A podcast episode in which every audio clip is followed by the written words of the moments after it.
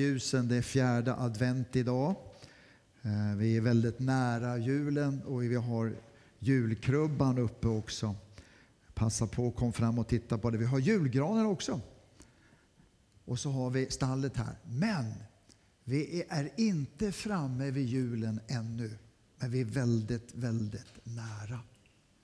Och för att komma ända till julen så har Gud gjort sig beroende av människor. Ja, han har gjort det. Och därför ska vi läsa lite grann ifrån Lukas evangeliet, det första kapitlet, där Gud talar till Maria. Så säger det, står det så här. Då sa ängeln till henne, var inte rädd Maria. Du har funnit nåd hos Gud. Du ska bli havande och föda en son och du ska ge honom namnet Jesus. Han ska bli stor och kallas den högste son. Och så lite längre fram står det. Jag är Herrens tjänarinna. Må det ske med mig som du har sagt. Gud behövde Maria för att komma fram till julen. Och Maria behövde Josef. Ibland så tycker jag kanske att vi glömmer Josef. Och vi går nu till Matteus evangeliet. Och vi läser där. Josef som var rättfärdig och inte ville dra vanära över henne tänkte då skilja sig från henne i tysthet. Men när han hade beslutat sig för det uppenbarade sig Herrens ängel för honom i en dröm och sade Josef, Davids son, var inte rädd för att föra hem Maria som hustru. Ty barnet i henne har blivit till genom helig ande. Hon ska föda en son och du ska ge honom namnet Jesus, ty han ska frälsa sitt folk från deras synder. Allt detta skedde för att det som Herren hade sagt genom profeten skulle uppfyllas. Jungfrun ska bli havande och föda en son och man ska ge honom namnet Immanuel. Det betyder Gud med oss. När Josef vaknade gjorde han som Herrens ängel hade befallt och förde hem sin trolovade. Herre, tack för texten från ditt ord som innehåller liv. Att vi fått lyssna till det idag. Tala igenom den. Amen. Alltså lite naivt skulle man kunna tänka så här då. Alltså Gud i sin himmel, han, han såg världen och så. Och så tänker han, jag måste rädda världen. Och då tänkte Gud, hur ska jag göra det? Man, man kan ju fundera så här. Jo, jag måste bli en människa för människor lyssnar nog bara till människor. Det är människor de kan förstå. Så Gud tänkte, jag måste bli människa. Och för att komma ner på jorden som människa så måste ju Gud kunna det. Och då tänkte kanske Gud så här då. Ja, men då måste jag hitta någon människa som kan föda mig, det vill säga Jesus på jorden. Och inte bara det, jag måste nog föda någon som kan bistå henne i det. Och så finner Gud Josef och Maria. Och han liksom lägger ut en trevare till dem. Josef och Maria, vill ni samarbeta med mig? Vill ni se till att det blir jul på jorden? Och Maria och Josef, de svarade ja, vi vill det. Tänk att Gud, tänk att Gud behövde samarbeta med oss människor för att det skulle bli jul. Jag tycker det är fantastiskt. Jag firar gärna jul och tycker julen är väldigt positiv på många sätt och vis. Men om jag skulle tänka så här nu, att jag skulle fira jul, jag skulle liksom fixa det här med julgran och jag skulle kanske ha fixat det med julklappar och ja, pynta och, och sådär då.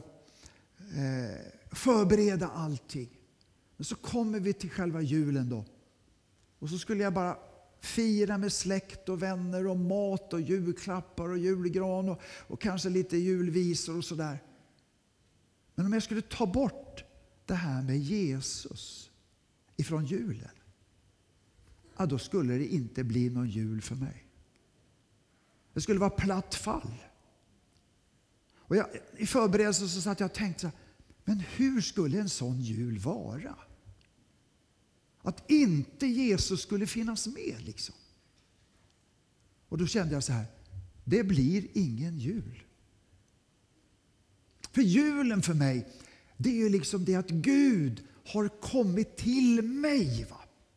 Han har kommit ner, han är hos mig, han är runt mig. Och han är det ständigt och jämt, dag efter dag efter dag efter dag. Det är därför jag längtar till julen. För Gud, du kom ju ner till mig och jag behöver dig. Hur ska jag klara mig utan dig?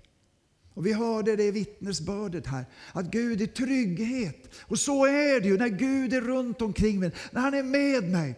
Och tänk att Gud, kom hit till mig. Det är därför jag firar jul. Det andra, det är liksom bara det som är runt omkring. Själva julen det är att Jesus, Gud, har kommit till mig.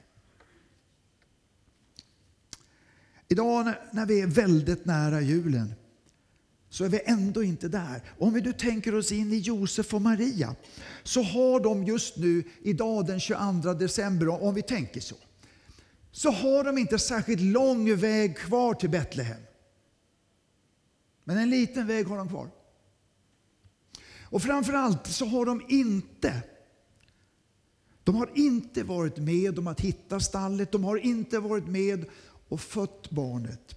De anar det naturligtvis, att ett barn är på gång, det gör de ju. Men de har inte hittat stallet, de har inte varit där, de har inte fått besök av herdarna, som vi känner till. Och herdarna när de kommer så berättar de om allt det som Gud har sagt till herdarna om det här barnet. Och de får liksom bekräftelse på nytt. Ja, vi är sannerligen i Guds vilja. Men det hade de ännu inte fått del utav. De hade inte fått del utav de tre vise männen. Det hade de ingen aning om i det här tillfället. De tre vise männen som följde stjärnan, stjärnan som gick och stjärnan som stannade just över det enkla stallet Betlehem. Allt det där, det skulle de berätta för Josef och Maria. Och det bekräftade ju naturligtvis för dem. Men just nu så har de inte upplevt det. Men de är fortfarande på väg. Och de fortfarande samarbetade de med Gud oförtrutet. Josef och Maria de förberedde julen genom att samarbeta med Gud. Hur förbereder du julen? Hur förbereder jag julen? Det är värt att tänka lite på. Ja, men vad, vad håller vi på att göra just nu i den här tiden, i adventstiden? För vi förbereder naturligtvis julen. På något sätt så gör vi det. Va? Och ni vet det, det är väldigt mycket som ska göras, eller hur? Det är väl det va? Eller har inte ni mycket att göra? Skulle tro det. Vi har ju ställt upp en hel del eh, krav på vår egen göra-lista, göra tror jag. Eh, och det kan lätt bli så där att ja, förra julen då hann vi med det där också. Och så hann vi med det där och, och så blir det liksom ytterligare grejer som läggs på julen. Ja, åh, jag måste feja, städa, jag måste hinna med att köpa de där julklapparna, jag måste ringa de där människorna, jag måste skriva det där julbrevet, jag måste göra det och det och det och det och det. Och så måste jag framför allt städa så att det är snyggt och att inga dammtussar någonstans. Och baka och greja och fixa och dona, kära någon. Det var som någon sa, men kom ihåg kära vän, det är Jesus vi väntar på, inte miljökontoret. Eh, jag tyckte det var ganska bra faktiskt. där. Ibland så, så kanske vi tänker det, det är nog hälsovårdsnämnden eller miljökontoret som är på gång här. Vi städar och fejar. Visst är det snyggt och visst är det bra att städa någon gång. och så. Men det kan bli väldigt mycket krav på oss. Det kan ju bli det. Hur förbereder vi julen, vänner? Förbereda är väldigt viktigt. Så är det för min del när jag predikar och så, så förbereder jag. Självklart. Och det gör ju vi alla. Vi förbereder det vi ska göra på något. Det som är viktigt, det förbereder vi. Och när, jag, när jag läste de här texterna om och om igen så hörde jag bara Gud tala till mig och säga att förbereda julen, det är att samarbeta med Gud. Det var det som Josef och Maria gjorde under hela den här... Från att där ängeln kommer, från att ängeln visar sig i drömmen för Josef och frågar Vill ni samarbeta med mig? Och de svarade ja. Så samarbetade de med Gud hela tiden, ända fram till julen. Och sen vidare också naturligtvis. För att det skulle bli jul så behövde Gud några människor att samarbeta med. Några som ville höra och ville göra. Det första är att samarbeta med Gud. För jag tror att det är det som Gud vill säga till mig i den här gudstjänsten. Lasse, du ska förbereda julen. Ja, du ska samarbeta med mig. Kanske han säger liknande till dig. Och Det första då är att höra. Att höra vad Gud säger.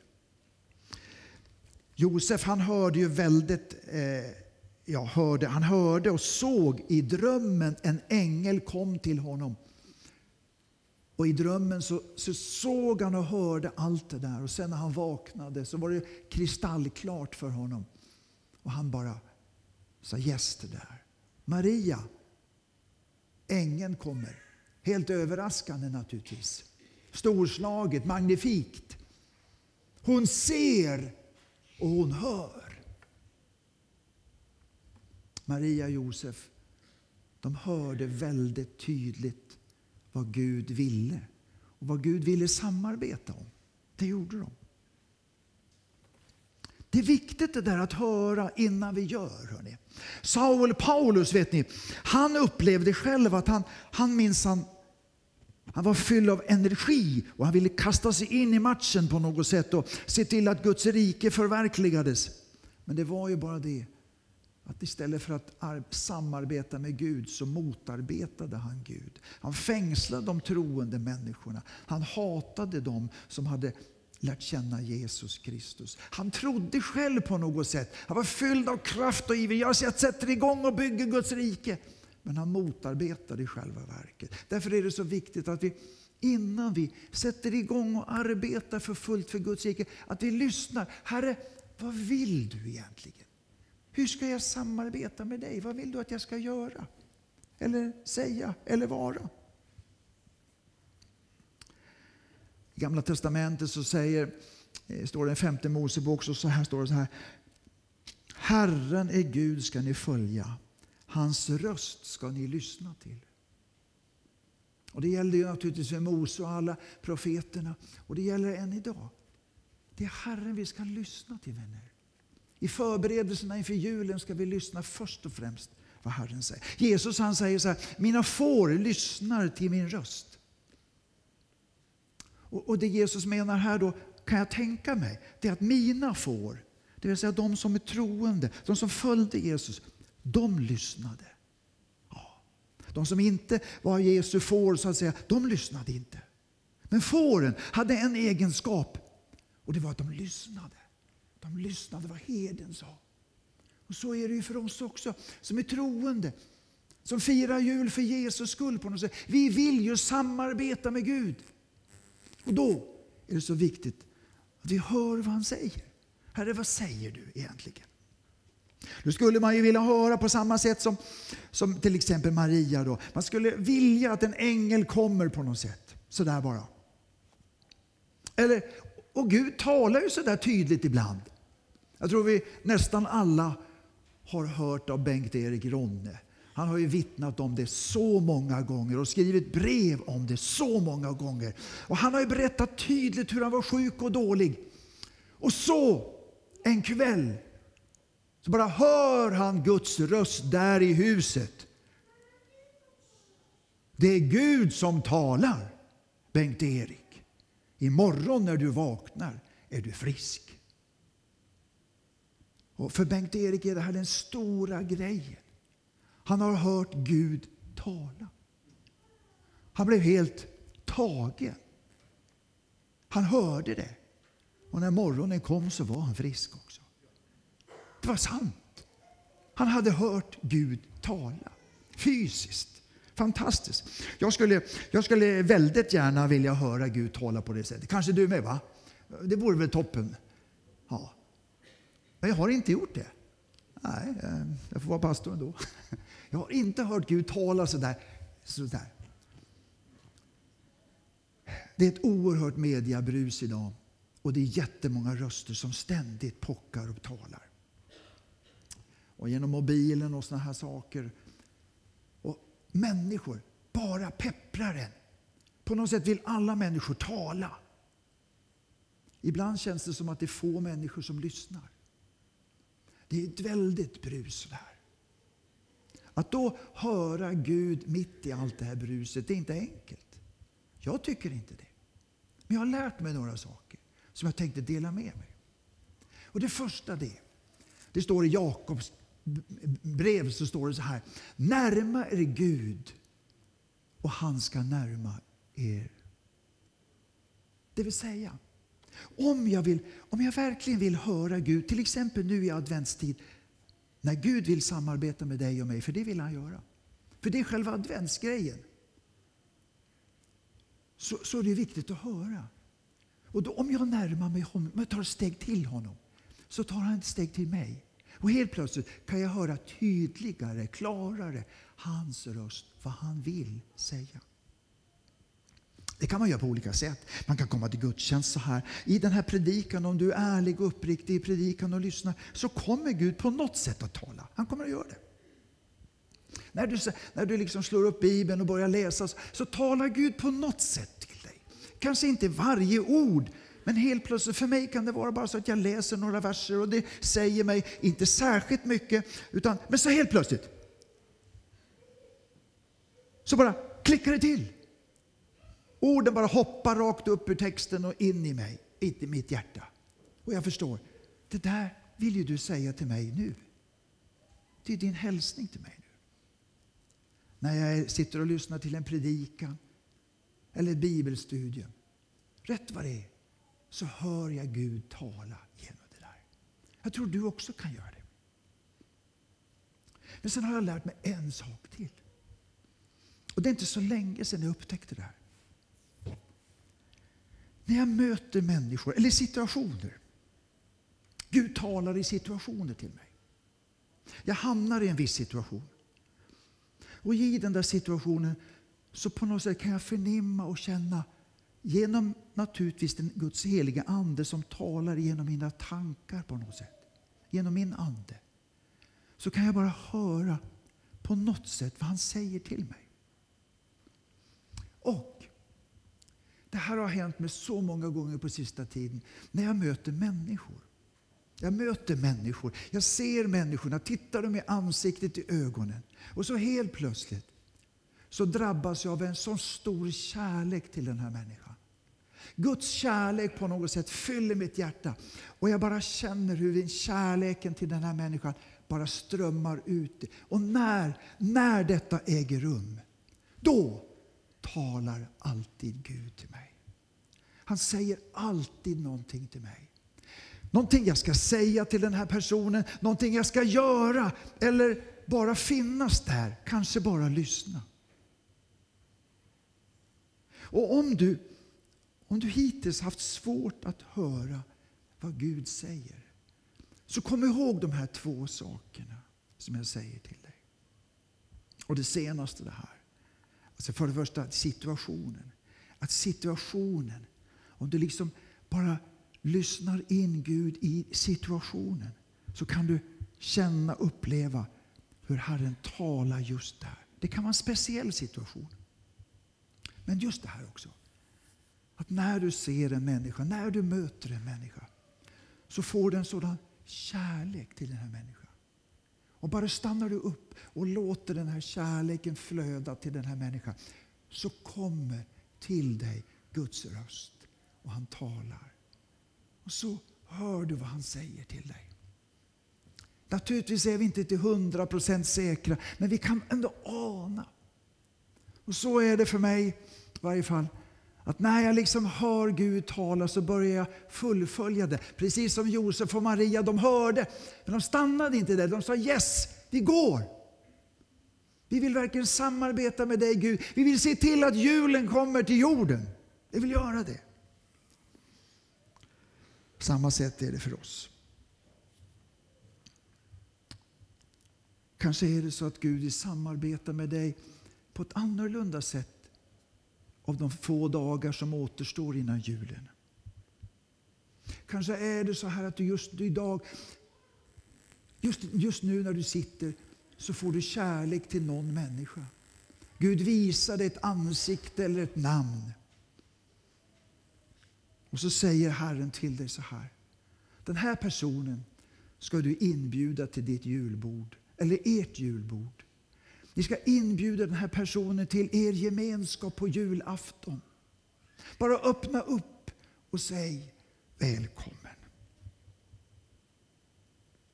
Eller kanske det är så här att du brukar inte gå över till grannen och säga någonting sådär särskilt. Ibland kan du skicka något julkort kanske eller så.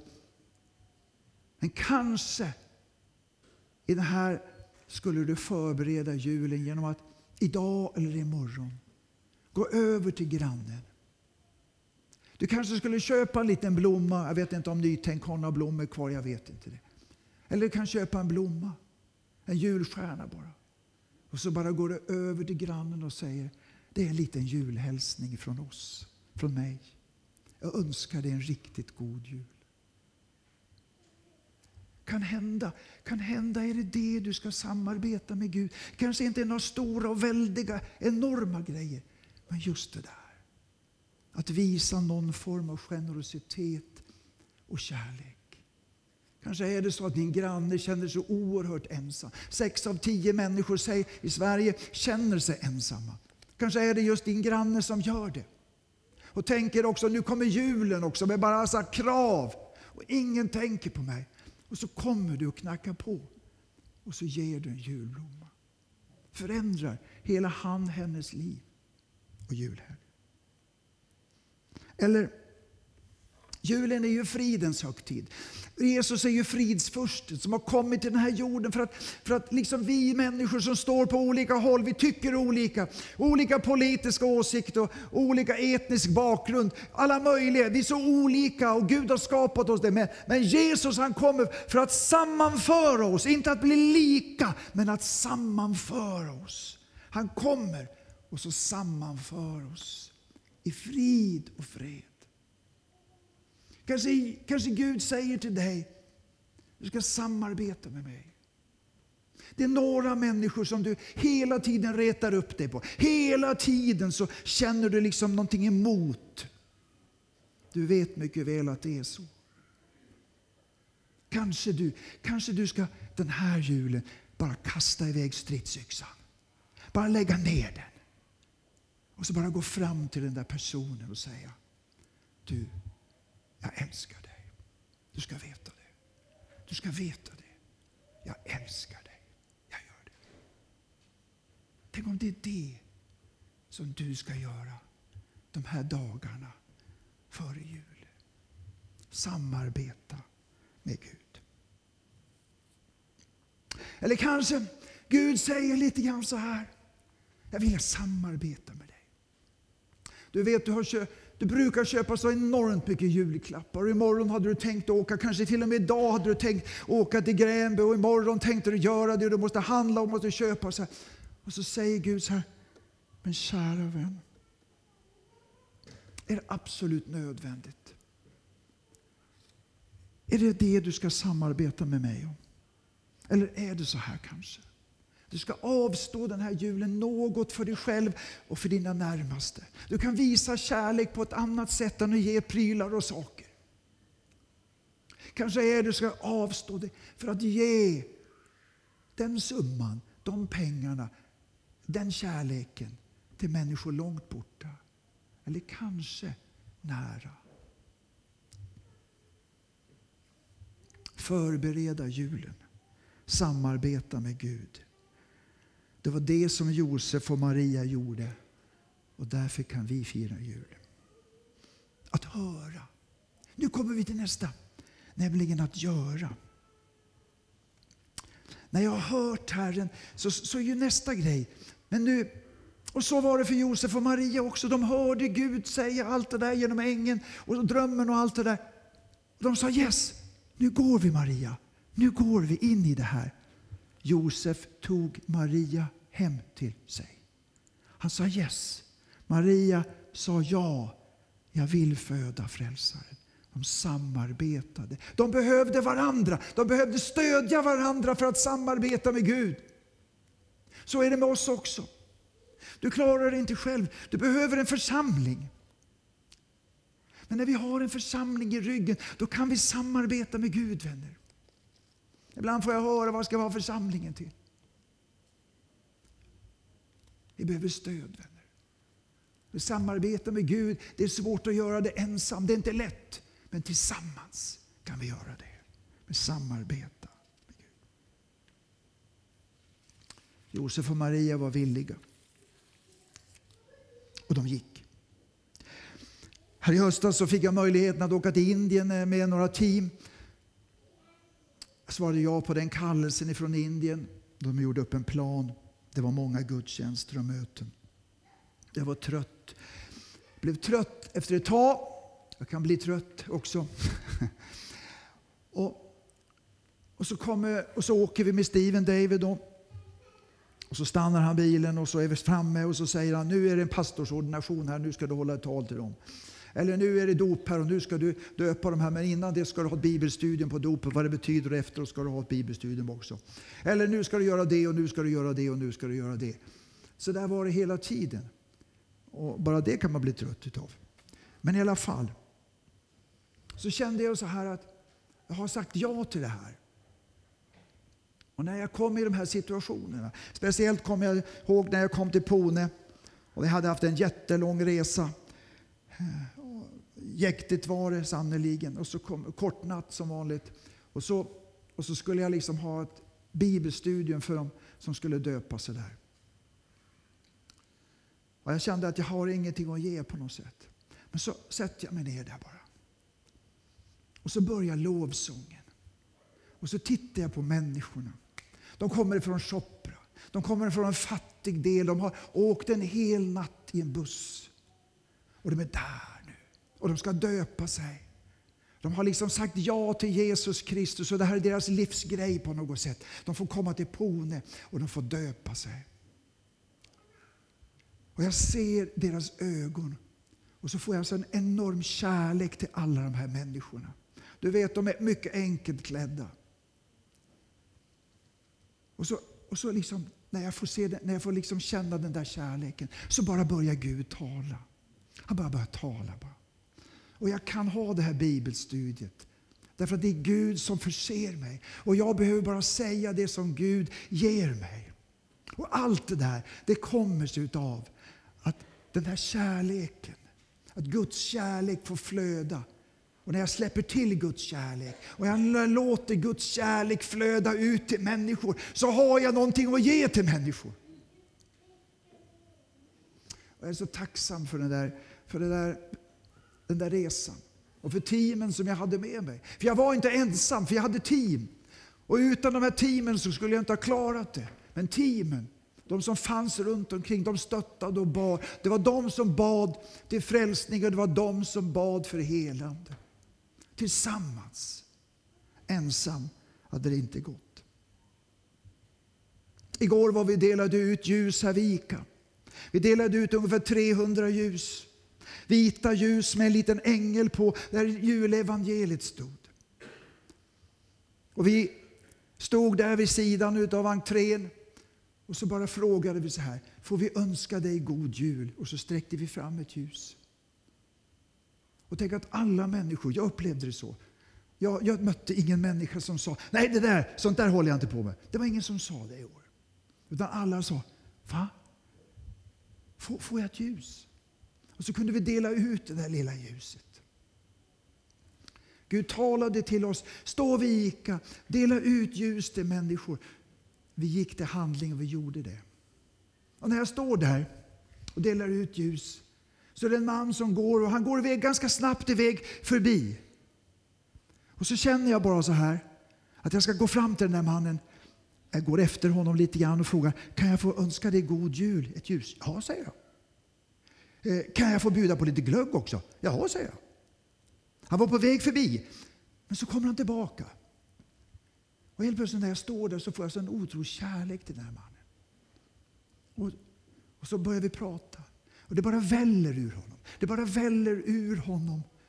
Bara liksom hur han tycker om livet, hur han tycker om allting. du vet. Miljöförstöringar och allting. Allt bara... bara och jag får bara lyssna. Och så får jag säga naturligtvis några ord ifrån Gud. Och jag får önska honom god jul och Guds välsignelse.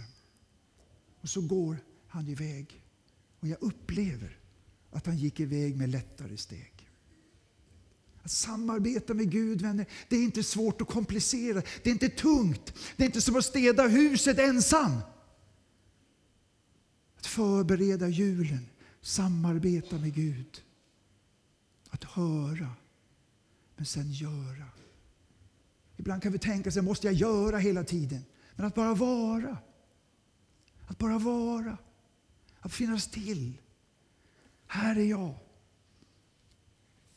Eller i morse så visade Anita på mig, för mig så visade hon, men läs Uppsala Nya Tidning, Ledaren. Och jag läste Ledaren. Sakine, hon hade skrivit en ledare i, i, i Uppsala Nya Tidning. Och jag kände, wow, tack gode Gud att du kan skriva så här. Det handlar om att kristna människor måste också få fira jul i fred över hela jorden. Och det var ett försvar kan man säga. För att vara kristen. För att få vara det. Och jag bara kände Gud tala till mig direkt så här. Lasse, skriv direkt till henne och tacka. Och jag bara slog upp hennes mejladress. Och så med några enkla ord så skrev jag Tack för din, tack för din ledare. Så rätt i vår tid. Att samarbeta med Gud, det behöver inte vara tungt och jobbigt. Utan det liksom kan vara här, det kan vara där, det kan vara det. Det är advent, vänner. Tid att samarbeta med Gud. Men så kan det bli så här vågar jag säga ja. Vad kan lilla jag göra? Hur, hur tänkte Maria när hon sa ja? Man kan inte påstå att Maria var proffs. Hon var sannerligen amatör och föda barn. Och när, jag, när jag läser Bibeln så, så märker jag en sak, att Gud har en förkärlek för amatörer. Han valde Maria som inte hade någon erfarenhet av att föda barn. Han hade kunnat ha valt ett proffs som hade fött fem, sex, sju, åtta barn. Men han valde Maria, amatör. En, en ung, enkel, fattig kvinna. Jag tänker på pojken som, som, som kommer med de fem bröden och två fiskarna till Jesus. Han tog hela sitt mellanmål och gav till Jesus. Jesus, här har du mitt mellanmål. Kan du göra någonting av det så gör det. Han var amatör. Proffsen de tänkte så här, fem bröd och två fiskar, det räcker ingenting, det är lika bra att låta bli. Men Gud han såg den här amatören. Han använde, han samarbetade med honom och så mättade han flera tusen människor. David, han tillhörde inte armén. Han var inte proffs där. Men du vet, Gud såg amatören David. Och när da, han ingöt i Davids hjärta. Du vet, det finns ingen av de här proffsen som vågar gå emot Goliat. Men jag kallar på dig David. Du är en enkel amatör. Men jag kallar på dig. Och David, han fylldes av kärlek till Herren och Guds sak. Och så gick han och gjorde det han kunde göra. Och det räckte. Jag ser och märker hur Gud hela tiden samarbetar med amatörer. Och jag är så otroligt tacksam för det, för jag är själv en amatör. Och jag är så tacksam Gud att du väljer att samarbeta med enkla. Det står om Jesu apostlar. Det var inte proffs, det var amatörer allihopa. Det står om dem, det var enkla och olärda män. står det. Men de gav avtryck. De älskade Jesus. De hade lärt sig samarbeta med honom. Vi ska ta fram nästa bild här. Om du har någon. Det här upplevde vi på den här resan till Indien. Vi var i den här platsen Kalgar. Jag vet inte om det står där någonstans, Kalgar. I alla fall. Och den här killen i mitten där som är eh, omringad, det är Ramdas. Ramdas. Och Ramdas, jag har berättat om honom, några, några har hört det här tidigare. Men jag vill göra det för dig som är i gudstjänsten idag. Ramdas föddes i en familj men han var sjuk och dålig. Föräldrarna försökte göra allt vad de kunde för honom men de kunde inte och till sist så sparkade de ut honom som liten. Han fick inte plats i sin familj längre. De vände ryggen till honom. De, tyck, de tyckte han var hopplös och omöjlig. Det finns ingen framtid med honom. Han får sköta sig själv. Han gick omkring och tiggde. På något sätt. Gud vakade över honom. En pastor där i närheten, ganska långt ifrån faktiskt, fick på något sätt, jag vet inte hur, syn på den här mannen, Ramdas. Tar honom till sig, Sunil, tar honom till sig, börjar be för honom att han ska bli frisk. Han är inte kristen, han är inte troende alls, han är arg och avvokt inställd mot allt som har med Jesus att göra. Men så småningom så känner han hur han blir bättre och hur han blir totalt frisk. Och han tar emot Jesus Kristus. Den här mannen, Ramdas. Och så hör han, han hör Gud tala till honom. Hans, hans hemort i Javar ligger en bit där borta norr om Mumbai. Och så hör han Gud tala till honom. Ramdas. Det finns 247 byar runt Javar. Jag har kallat dig att gå ut med evangeliet till alla de byarna. Och Ramdas, han förstår naturligtvis inte vidden av det här. Så han säger Yes, jag ska göra det, säger han. Hade han varit proffs, då hade han tänkt det där är omöjligt. Men nu var han amatör. Så han, han var så underbar. Gud hade talat till honom. Och så började han gå ut. Och så började han gå ut och gå ut och gå ut och gå ut. Han hade ingen cykel, han gick. Han gick mil efter mil efter mil till de olika byarna. Och så kom han till Kelgar, den här byn. Och så möter han byhövdingen där. Och så säger han, det heter Ramdas. Jag tror på Jesus Kristus. Kan jag hjälpa dig med någonting? Och då säger mannen så här, ja. Du kan be till din Gud, för jag är allvarligt sjuk och har inte så lång tid kvar att leva på den här jorden. Och Ramdas han lägger sina händer på mannen. Han ber till sin Gud, till Jesus Kristus. Och mannen blir frisk. Om han blir det omedelbart efter en stund, det vet jag inte. Men han blir frisk i alla fall. Han var byhövding. Och byhövdingen säger när han blir frisk, Ramdas, du är välkommen. Jag ger dig plats och utrymme i våran by att du får predika evangeliet. Och Ramdas kommer dit och han predikar evangeliet. Och så bjuder han oss i höstas att komma dit och predika och be för sjuka. Och många människor kom till tro.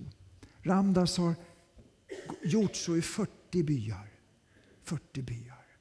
Vi gav honom en motorcykel för något, ett år sedan och nu kan han åka så nu kan det gå snabbare lite grann för honom. När jag ser Ramdas då tänker jag på det här bibelordet.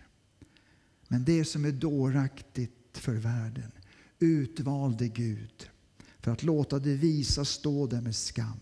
Och det som är svagt i världen utvalde Gud för att låta det starka stå där med skam. Och det som världen ser ner på, det som ringaktas, det som inte finns till, just det utvalde Gud för att göra slut på det som finns till. Men, men vill du Gud inte arbeta med proffs då? Är det bara amatörer du, du kallar att samarbeta? Nej då. Jag tänker på Mose. Han var ju sannerligen proffs. Han uppfostrade i faraos palats, kunnig i allting. Men innan han var användbar i Guds rike så var det 40 år i öknen. Men han hade tillbringat 40 år i öknen. När han hade böjt sig för Gud, då var han användbar. Och Gud kallar honom vid brinnande busken. Mose, jag vill samarbeta med dig.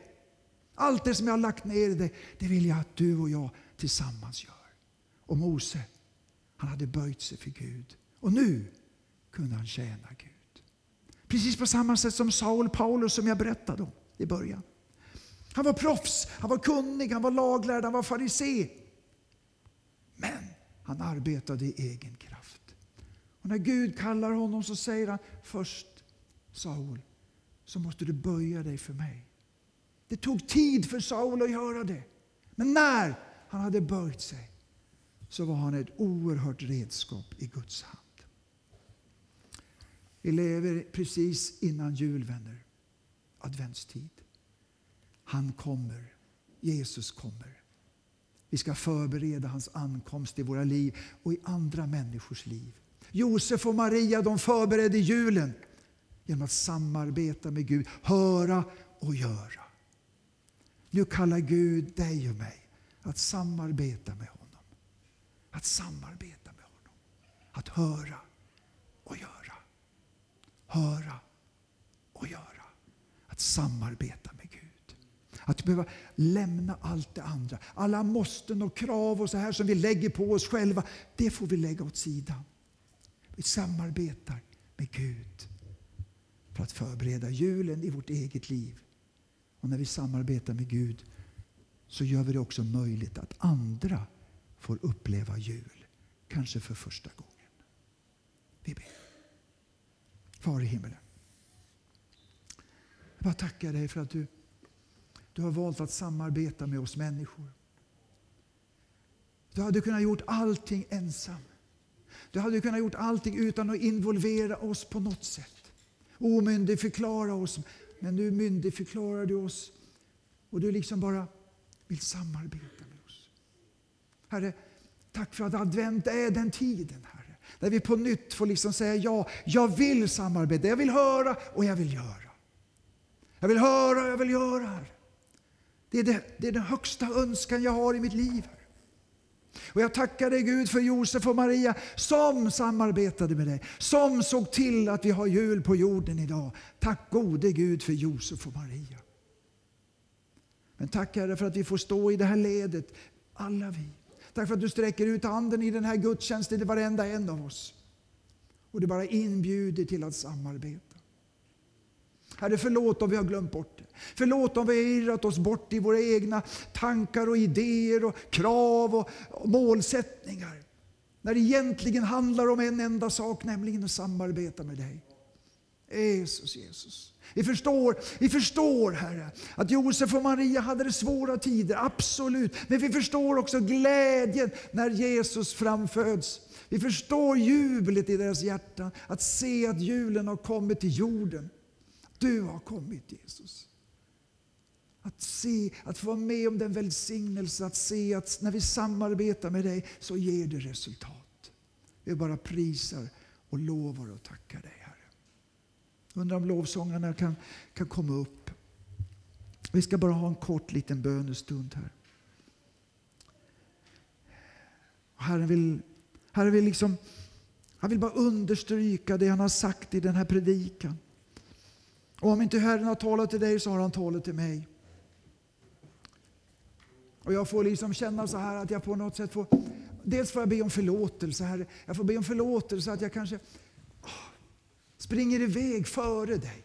Som, som Paulus, Saulus, ibland så bara drar jag iväg utan att lyssna, Herre. Förlåt mig.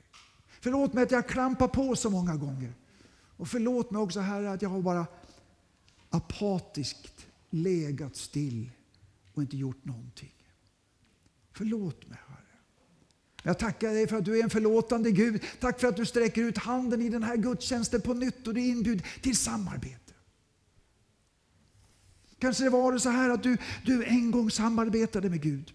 Kanske var det så här att det var varmt mellan dig och Herren och du liksom kände, du var med i bönen och du var med på offensiven. Du kände wow, jag är med liksom. Men så har det kommit en tid i ditt liv när någonting annat har kommit in. Det har kommit lite vid sidan om. Det är ingenting du har önskat, det är ingenting du har längtat efter, det är ingenting du har bett om. Det har bara blivit så. Omständigheterna har gjort det så. Men nu känner du i den här gudstjänsten, känner från första anslaget i gudstjänsten, genom vittnesbördet som vi fick lyssna till, genom predikan och genom sången och så bara känner du så här, ja, men jag vill inte vara offside längre. Jag vill vara med i matchen, jag vill samarbeta med Gud, jag vill sannerligen göra det. Herre, Herre om det är möjligt så vill jag böja mina knän. Vi ska bara göra så, om ni bara börjar en bönesång, en tacksägelsång, en lovsång så kommer jag fortsätta prata lite grann. Es que